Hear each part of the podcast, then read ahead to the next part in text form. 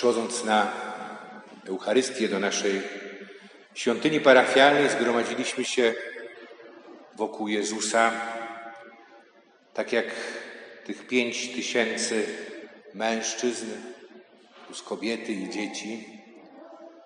To porównanie i ta liczba nie są przypadkowe, bo w Dziejach Apostolskich czytamy, że dokładnie tylu członków liczyła wspólnota pierwszego kościoła w Jerozolimie.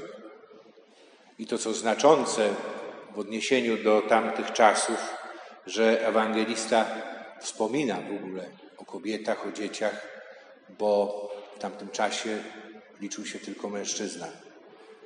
Tu, we wspólnocie Kościoła, od samego początku wszyscy jesteśmy braćmi i siostrami. Ważny jest każdy, a najważniejszy jest ten, który jest najmniejszy, który się uniża, aby służyć braciom na wzór Chrystusa. I słuchamy o tym, że Pan Jezus po wiadomości o śmierci Jana Chrzciciela oddalił się na pustynię, na miejsce osobne, bo czas wypełnienia Jego misji też się przybliża.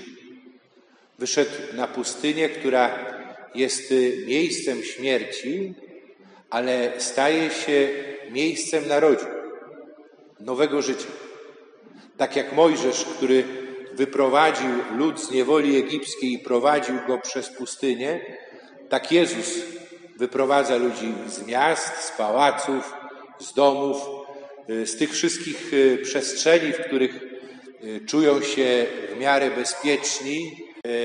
Wyprowadza na pustynię, ale wyprowadza ku wolności. Ci, którzy idą za Jezusem, obejmują w dziedzictwo tę wolność, którą On obdarowuje każdego, kto chce przyjąć ten dar. I słuchamy o tym, że Jezus nie wzywał ludzi, żeby poszli za Nim, ale oni zwiedzieli się o Nim i na pieszo udali się tam, dokąd On zmierzył. Dlaczego tam poszli? Niewątpliwie był w ich sercu głód. Było poczucie niespełnienia, był ból, było cierpienie, z którym nie byli sobie w stanie poradzić i mieli odwagę uznać to przed sobą. Słyszeli o Jezusie Chrystusie i uwierzyli, że być może On jest tym, który zaradzi ich problemom, który odpowie na ich ból, na ich cierpienie, na ich troski, na ich pragnienie, na różne ich życiowe zawirowania. I poszli. Poszli i możemy powiedzieć, nie zawiedli się. A my, dlaczego dzisiaj przyszliśmy na tę Eucharystię? I pewnie racje są różne, bo oczywiste, że dziś jest niedziela, że dziś świętujemy zmartwychwstanie Chrystusa, że nie ma innej, lepszej i właściwszej formy niż to, co czynimy, wspólnie zgromadzić się na Eucharystii. Myślę, że przyszliśmy też i dlatego, bo mamy to doświadczenie, że Jezus jest naszym największym skarbem, że tylko On tak naprawdę odpowiada na najgłębsze pragnienie naszego, mojego serca. Przyszliśmy też i może akurat dlatego, bo ktoś wyjątkowo poczuł taką potrzebę, a może przeżywa trudny czas. Przyszliśmy też, rodzice przynieśli małą Anię, aby złączyć ją z Chrystusem i włączyć do wspólnoty Kościoła i w ten sam sposób moglibyśmy zapytać ich, zapytać chrzestnych, bo nie udało nam się spotkać przy przygotowaniu chrztu i to, co normalnie robię właśnie przy spotkaniu, przygotowując tę liturgię z najbliższymi w czasie spotkania na plebanii w kancelarii parafialnej. Oczywiście nie bójcie się, nie będę Was tutaj odpytywał przez mikrofon, ale ważne, żeby to pytanie sobie postawić.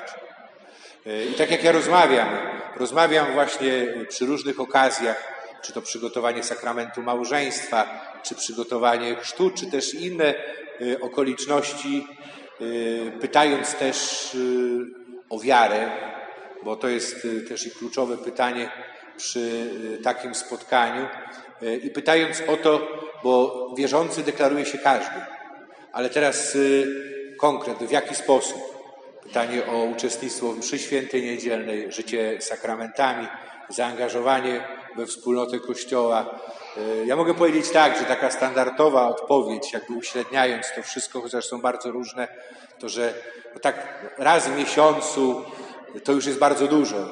Na przynajmniej święta, uroczystości rodzinne, to, to jesteśmy w Kościele. No może raz w roku właśnie spowiedź, komunia święta. No i niektórzy dodają, no i w sytuacjach właśnie, kiedy jakoś przeżywam trudny czas, wtedy się modlę, czy też idę do Kościoła, czy czuję taką potrzebę. Ja nie mówię tego, żeby kogoś teraz napiętnować, wręcz przeciwnie, bo ja słuchając takich odpowiedzi, ja myślę. Ja myślę i rozważając tę dzisiejszą Ewangelię, to rzeczywiście jakoś tak na sercu mi to leżało, że kiedy ktoś przychodzi dlatego, że czuje taką potrzebę, jest to coś powiedzmy wyjątkowego, nie częstego na ogół, ale przychodzi tutaj do Kościoła, to pytanie, dlaczego potem tu nie zostaje, tylko będzie trzeba czekać pewnie i długo czasu. Dlaczego? Myślę, że też i dlatego, że nie doświadcza do końca tego w tej wspólnocie, do której przychodzi, czego doświadczyli ci, którzy wyszli za Jezusem, wyszli Go szukać na pustyni. Bo oni poszli i teraz zobaczmy, postawa Jezusa, Pana Jezusa. On patrzy najpierw. I teraz poszli jako tłum, jako masa. Czyli tak, abyśmy powiedzieli, yy, duża grupa ludzi, których tak naprawdę głębiej nic ze sobą nie łączy. Jeśli są jakieś więzi, to one są zupełnie powierzchowne. Nie ma takiej osobowej relacji, troski wzajemnej, doświadczenia miłości, braterstwa. Ale teraz Jezus w taki sposób, jak patrzy na tych ludzi, którzy wyszli za Nim, patrzy, jakby każdy był jedyny i wyjątkowy. Tak, jak tak naprawdę jesteśmy. Ja w oczach Jezusa e, odkrywam tę prawdę o sobie. Ja jestem jedyny i wyjątkowy. I tę jedyność i wyjątkowość nadaje mi miłość Boga do mnie, który mnie stworzył z miłości i powołał do miłości. I Jezus współczuje. Jezus jest razem z nami, jest Emanuelem, jest Bogiem z nami. On nie jest Bogiem dalekim, nie jest Bogiem, który patrzy z wysoka. On współodczuwa z nami i doskonale zna nasze serca, zna nasze bóle, zna nasze, nasze troski, nasze strapienia, nasze niepowodzenia, nasze różne życiowe uwikłania. I On uzdrawia. O tym słyszeliśmy w Ewangelii.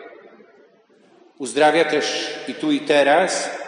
Uzdrawia poprzez łaskę sakramentalną, poprzez swoją realną obecność, poprzez sakramenty we wspólnocie Kościoła, ale chce też i uzdrawiać i okazywać współczucie, pomoc poprzez nasze wzajemne relacje, poprzez naszą miłość braterską, miłość bliźniego.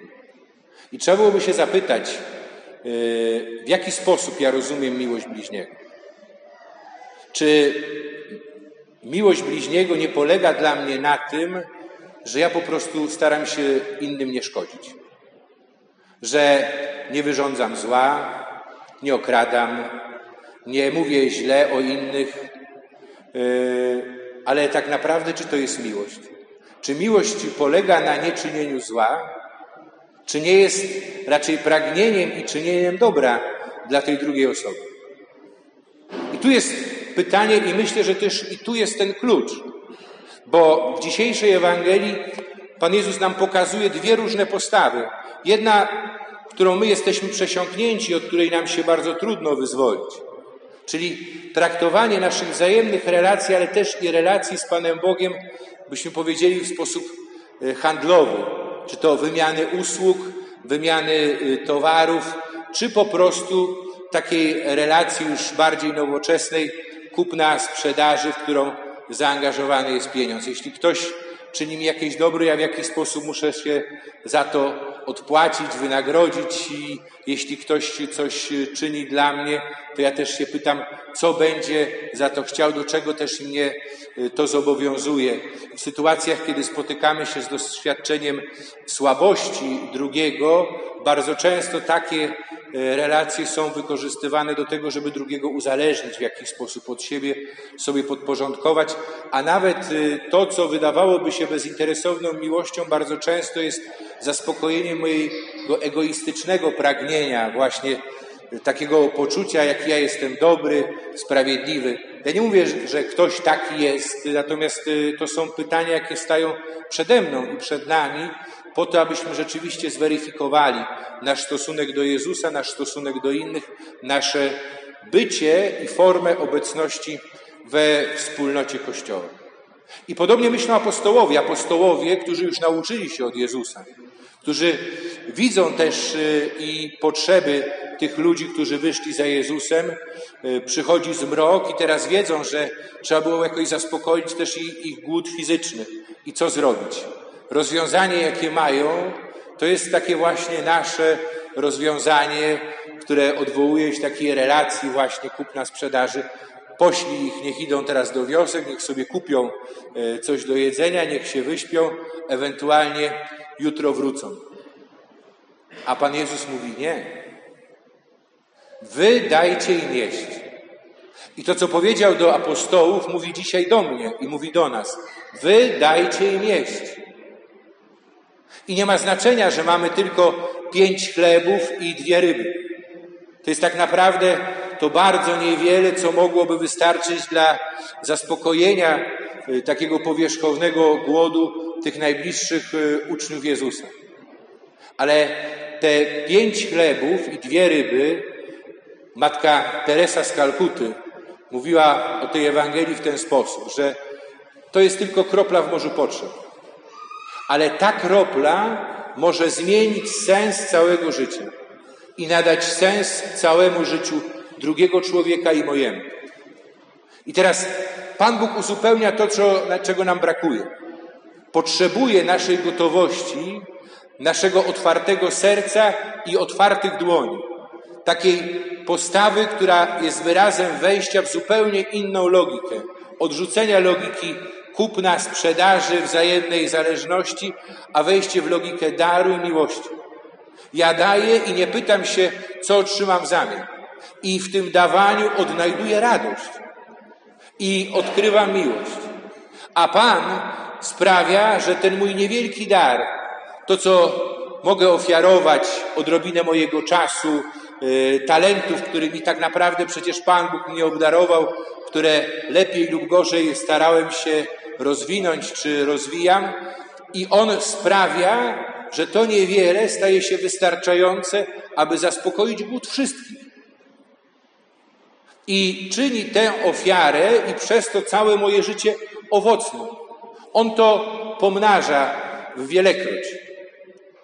I to jest ten paradoks, że wtedy, kiedy daję, wtedy doświadczam, że głód mój i innych zostaje zaspokojony. A kiedy chcę na siłę gromadzić, zatrzymać dla siebie, to wówczas tak czy inaczej będę doświadczał niezaspokojonego głodu, głodu miłości. Będę skazywał się coraz bardziej na izolację, na zamknięcie, na samotność. I trzeba zobaczyć, że ten obraz, który dzisiaj ewangelista rysuje nam przed oczyma, to jest obraz Eucharystii, w której my uczestniczymy, którą wspólnie sprawujemy. Tym chlebem, który łamiemy, jest sam Chrystus, którym się karmimy.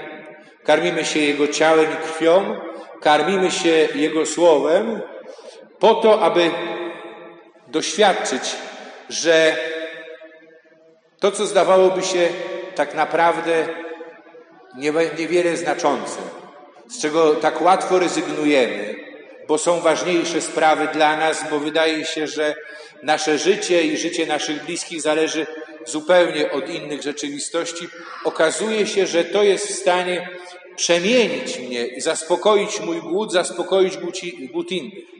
Odkryć i doświadczyć tę wielkość obdarowania mnie przez samego Boga. odkryć wielkoduszność Boga w Jezusie Chrystusie.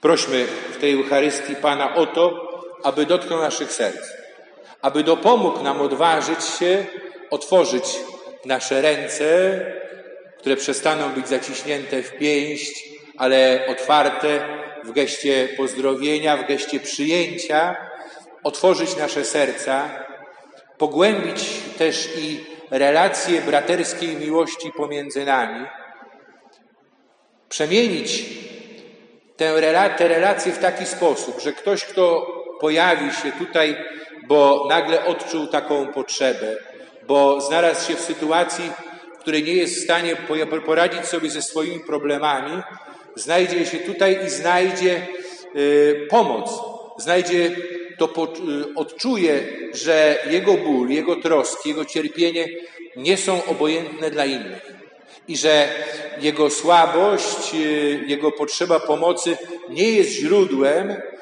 do wykorzystania go, do podporządkowania, do zmanipulowania, ale znajduje odpowiedź w gotowości braterskiej pomocy. Tej pomocy, która być może niewiele jest w stanie zmienić, bo nie jesteśmy w stanie sami uczynić wielu rzeczy. Ale Pan Bóg dopełnia naszą otwartość serca. Pan Bóg pomnaża te dary, które my Jemu i sobie wzajemnie składamy we wspólnocie. I to nie jest utopia. Tak może wyglądać nasze życie. Do takiego życia Pan Jezus nas zaprasza. Tylko tak naprawdę takie życie jest warte przeżycia. Tylko takie życie, które jest wzajemnym obdarowywaniem się. Niech ta Eucharystia będzie dla nas taką radosną ucztą z Chrystusem na pustyni. Pustyni, która staje się nagle krainą pełną życia. A jak zajrzycie do Ewangelii, znajdziecie, że nagle pojawia się tam trawa, na której wszyscy się rozsiedli. Nie ma samego piasku, kamieni, że tam właśnie, gdzie miłość, tam rodzi się prawdziwe życie. Amen.